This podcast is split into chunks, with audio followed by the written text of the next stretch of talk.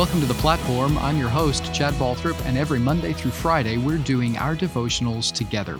We've been in the book of Second Thessalonians. We started with First Thessalonians, and we thought through the season of this coronavirus where things are, are different and, and the times are challenging. We're facing uh, unusual circumstances, that the message of these two books was uniquely uh, connected with the season that we're in, simply because the church in Thessalonica faced persecution, they faced trials, they faced troubles, and Paul wrote to them in the first book like specifically to encourage them to say, "Hey guys, here's what I hope you'll do during this strange during these strange days. I hope you'll stay on target with your faith." And in Second Thessalonians, he was saying, "Okay, I, I get it. The, the days are strange, and we're all excited about when the days will change because Jesus Christ is coming again. But hey, while you're waiting, don't forget to be faithful. Work while you wait." So that's the theme of the book. And the pattern we've taken has been very simple. We read a passage of scripture, we make some observations about it, and then we pray about that passage of scripture with our Heavenly Father. And I hope that's a, a pattern that you follow in your own devotions, that that that whether we're listening to this together or not, that on a daily basis, you read a little bit of scripture, you make some observations about it, and you let that scripture be the inspiration for the way that you pray. There's always opportunities for you to do a deeper study of each of these passages. And there's a time for that. And I hope that you'll do that, that you'll take deeper time than five or 10 minutes or 15 minutes or however long you go in a devotional. I hope you'll take deeper time to go deeper in that passage of scripture at some point to do a, a study of it. But but what this pur- what the purpose of this podcast is and these moments is really a devotional look at scripture. Read it, make some observations, and pray about it.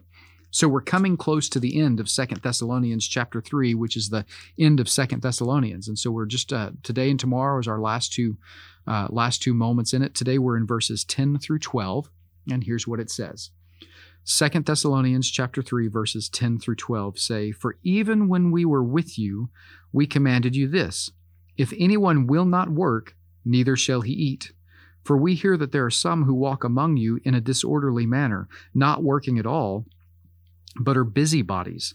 Now, those who are such, we command and exhort through our Lord Jesus Christ that they work in quietness and eat their own bread.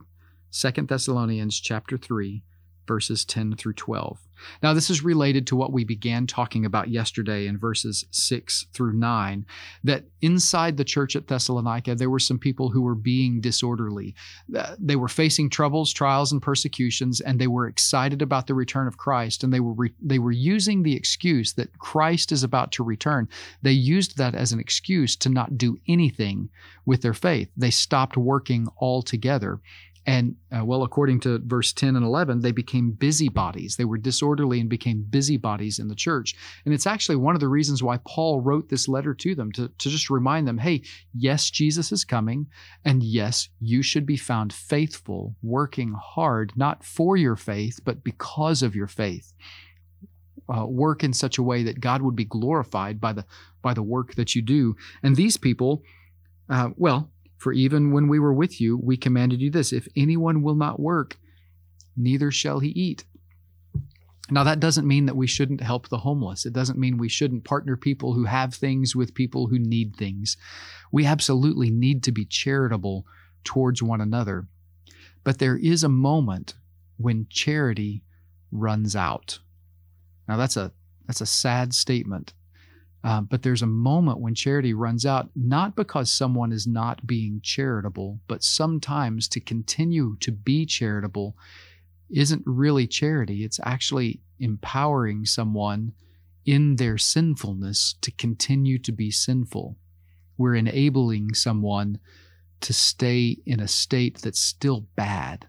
And so Paul says there sometimes you get to a space with someone who has just proven time and time and time again that they are lazy, they are disorderly, they are busybodies, and they've proven that they're not going to work. And because they're not going to work, he says, well, maybe they should suffer the logical consequences of their actions. Paul's not saying here that we should be mean to people.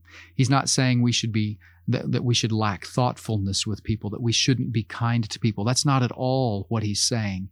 But he is saying that sometimes it's appropriate for people to experience the logical consequences of their actions. Now, think about that for a little bit. Let's just think about, uh, let's take uh, nameless, fameless, fa- uh, nameless, faceless people out of the conversation and just put into the conversation your own children.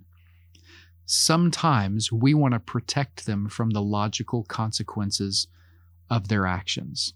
Sometimes uh, they do something wrong and um, they can't. Po- uh, I this is a silly story, but I remember as a kid I was at my grandparents' house and I was throwing rocks um, into the street, and a car drove by. And as the car drove by, I thought to myself, well, wouldn't it be cool if I could throw this rock over that car and and see if I could make it? And so the car drives by, and the first car drives by, and it it drives by, and I threw the car, I threw the the rock, and went right over the car, and it was awesome. That was that was so cool. Um, I did it. It was great. And then the next car drove by and I did it again. And that was really cool. And then by the time the third car drove by, I thought to myself, well, that's a moving car. I wonder if I could throw this rock and hit that car as it goes by. And so I did. I threw the rock, I hit the car. And the car stepped on its brakes, squealed its tires, landed in my grandparents' driveway, and I ran as fast as I could into the house. I locked the doors behind me. I ran into the bedroom, locked the door behind that, I crawled under the bed. I was probably seven years old when I was doing this. And the guy gets out of his car and he rings the doorbell, and he was so mad. And he chewed out my grandparents, and he wanted he wanted to chew me out and yell at me and all of those things. And I was so thankful for my grandparents at that moment. My granddad was just awesome in that moment. He he took the chewing. He was gracious to the guy. He offered to make uh, compensation for the damage that I had done to his car, and he didn't let the guy come after me, not at all. Um, and that was awesome. And so, uh, and then once the guy left, I came back out, and my grandfather helped me understand the way of things and helped me understand his graciousness graciousness to me in that moment helped me see all of those things. And i just i remember that in that moment um, i didn't think of it like that like this at that time but in that moment i did not suffer the logical consequences of my actions because my grandfather stood in the way of that. He paid the price i owed and it was gracious to me in that moment.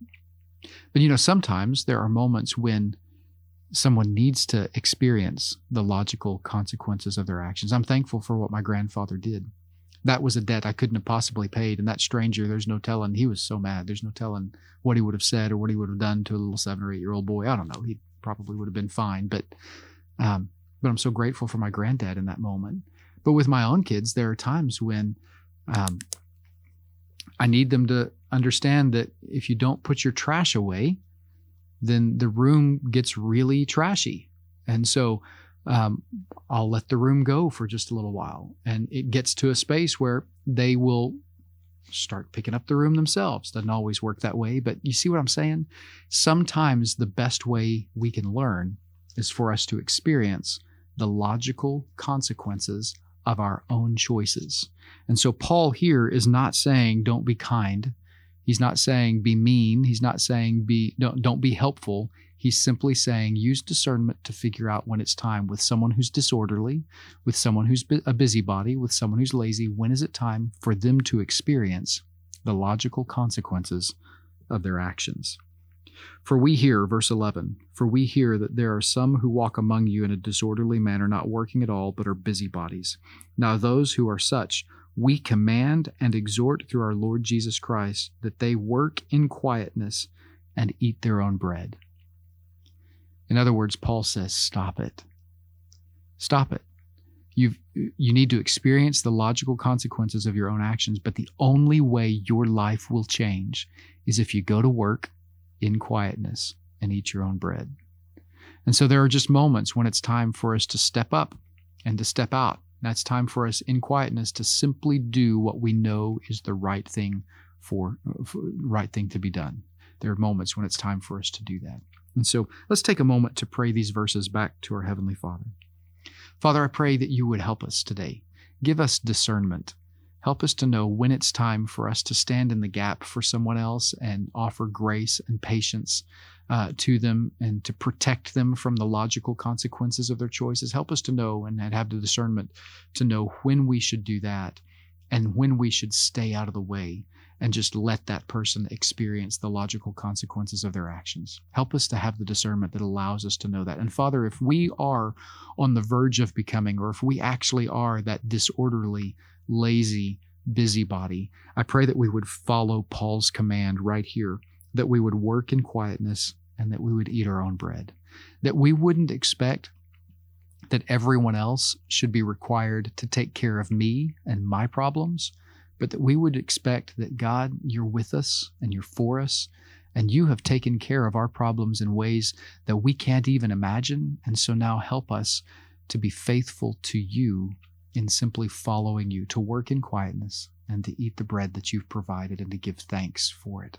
So, Father, help us with our discernment towards others and our willingness to follow you and our ability to follow you on a daily basis. We love you, Father, and we ask these things in Jesus' name. Amen. Well, thanks so much for listening. I'm always honored that you would tune in and that we would be able to do these devotions together. You can make certain that you don't miss an episode by subscribing to the platform podcast. You can also um, help us connect with other people by liking or commenting or sharing this podcast with someone else. And you can always get other great devotional comments, uh, content as well as some great interviews about how to share the gospel uh, with the people uh, that God's placed in your circles through our partner podcast a follower of one, it's available everywhere podcasts are found. Thanks for listening. We'll see you next time on the platform.